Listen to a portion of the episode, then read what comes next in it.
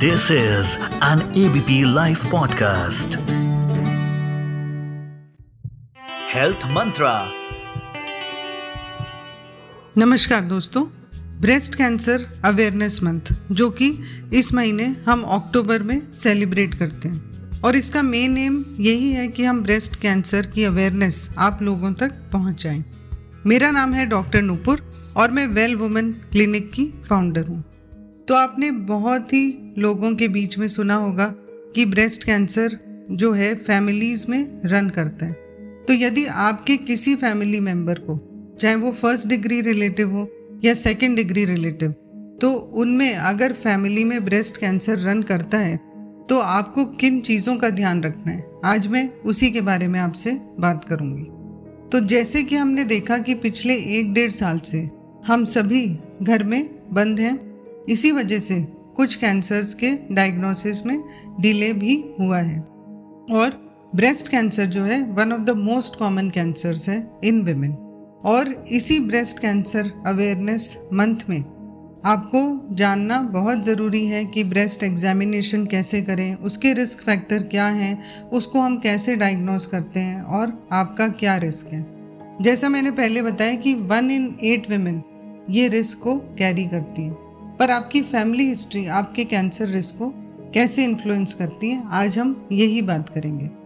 तो यदि फैमिली में कोई भी कैंसर की रिस्क हो तो आपका भी कैंसर रिस्क बढ़ जाता है और ज़्यादातर ये जेनेटिक म्यूटेशन के द्वारा ही होता है।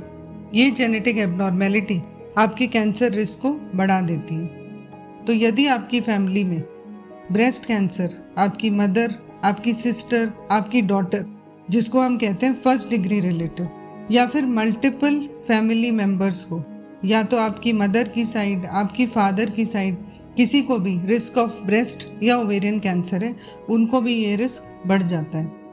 एक स्टडी में हमें ये भी पता चला कि आपका कैंसर रिस्क बढ़ता है, यदि आपके घर में किसी को किसी भी तरह का कैंसर है तो भी। तो इनहेरिटेड म्यूटेशन का बहुत इम्पोर्टेंट रोल है। और अगर हम इसको जानकारी ले पाए तो अर्ली डायग्नोसिस, अर्ली ट्रीटमेंट या प्रिवेंशन भी हम कर सकते हैं। तो सबसे मुख्य कारण हेरिडिटरी ब्रेस्ट कैंसर का, जो है वो आपके जेनेटिक म्यूटेशन है B R C A one और B R C A two genes में। चाहे वो इनहेरिटेड म्यूटेशन है या वो एक्वायर्ड म्यूटेशन है।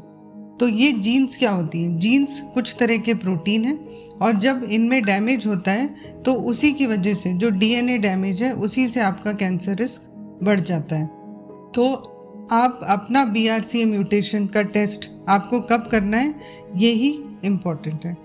सी डी सी जो है centre for disease control and prevention उनकी रिसर्च से हमें ये पता चला कि three percent of breast cancers और ten percent of ovarian cancer जो हैं, वो B R C A one और टू जीन की इनहेरिटेड म्यूटेशन द्वारा होती हैं। तो यदि हम जेनेटिक टेस्टिंग कर पाएँ तो हमें अपना रिस्क फैक्टर पता चल सकता है। इसके अलावा risk factor other than family history और क्या हो सकते हैं?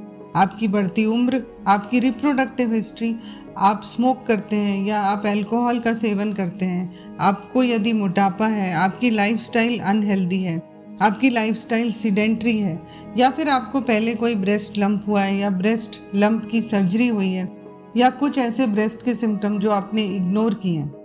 तो ज़्यादातर जो ब्रेस्ट लंप होते हैं, वो हार्मलेस होते हैं, वो बेनाइन होते हैं। या तो वो सिस्ट होते हैं, या वो फाइब्रोएडिनोमा होते हैं कभी कभी एप्सिस भी हो जाता है। पर कुछ जो कैंसरस ब्रेस्ट लंप हैं, उसके लिए आपको कैसे पता चले? यदि आपके निप्पल डिस्चार्ज जो है, वो ब्लडी है, या वो लंप बहुत ही हार्ड है, वो बिल्कुल मूव नहीं करता है, और आपके ब्रेस्ट के अपर आउटर क्वाड्रेंट में वो बनता है, ये कुछ रिस्क फैक्टर हैं जो कि कैंसरस ब्रेस्ट लंप डिनोट करते हैं। तो B R C A one और टू जीन की म्यूटेशन यदि आपने टेस्ट करवा लिए उसके अलावा आपको किन चीज़ों का ध्यान रखना है? Regular breast examination self examination सीखना है डॉक्टर से चेकअप करवाना है ब्रेस्ट लंप के लिए भी और लिम्फ नोड्स के लिए, जो आपके आम पिट में डेवलप हो सकते हैं। उसके अलावा मेमोग्राम अल्ट्रासाउंड ब्रेस्ट का या फिर एमआरआई यदि आपके डॉक्टर को लगता है कि वो करना ज़रूरी है। कुछ लाइफस्टाइल चेंजेस आप कर सकते हैं। अपना वेट को मेंटेन करके रखिए। अल्कोहल और स्मोकिंग के इंटेक को कम से कम रखिए। अपने लाइफस्टाइल में एक्सरसाइज को पूरी इम्पोर्टेंस दीजिए। और यदि आपको मीनोपॉज होता है तो हार्मोन थेरेपी जो है, वो कम से कम लेने की कोशिश करें। करंट पेंडेमिक या कोविड 19 के दौरान ब्रेस्ट कैंसर का डायग्नोसिस और ट्रीटमेंट भी डिले हुआ है, क्योंकि अस्पताल जाने के डर के मारे लोग नहीं दिखा पाए। पर कुछ बातें जो हमने डिस्कस करी कि वो इनके रिस्क फैक्टर हैं, जो आपके ब्रेस्ट लंप हैं, जो ब्रेस्ट डिस्चार्ज है, या ब्रेस्ट के साइज़ और शेप में जो चेंजेस हुए हैं, इन सब चीज़ों का आप ध्यान रखें, अपनी फैमिली हिस्ट्री के प्रति जागरूक रहें जो टेस्ट आपका डॉक्टर बोले वो करवाएँ तो आप अपने रिस्क को कम कर सकते हैं। This is an ABP live podcast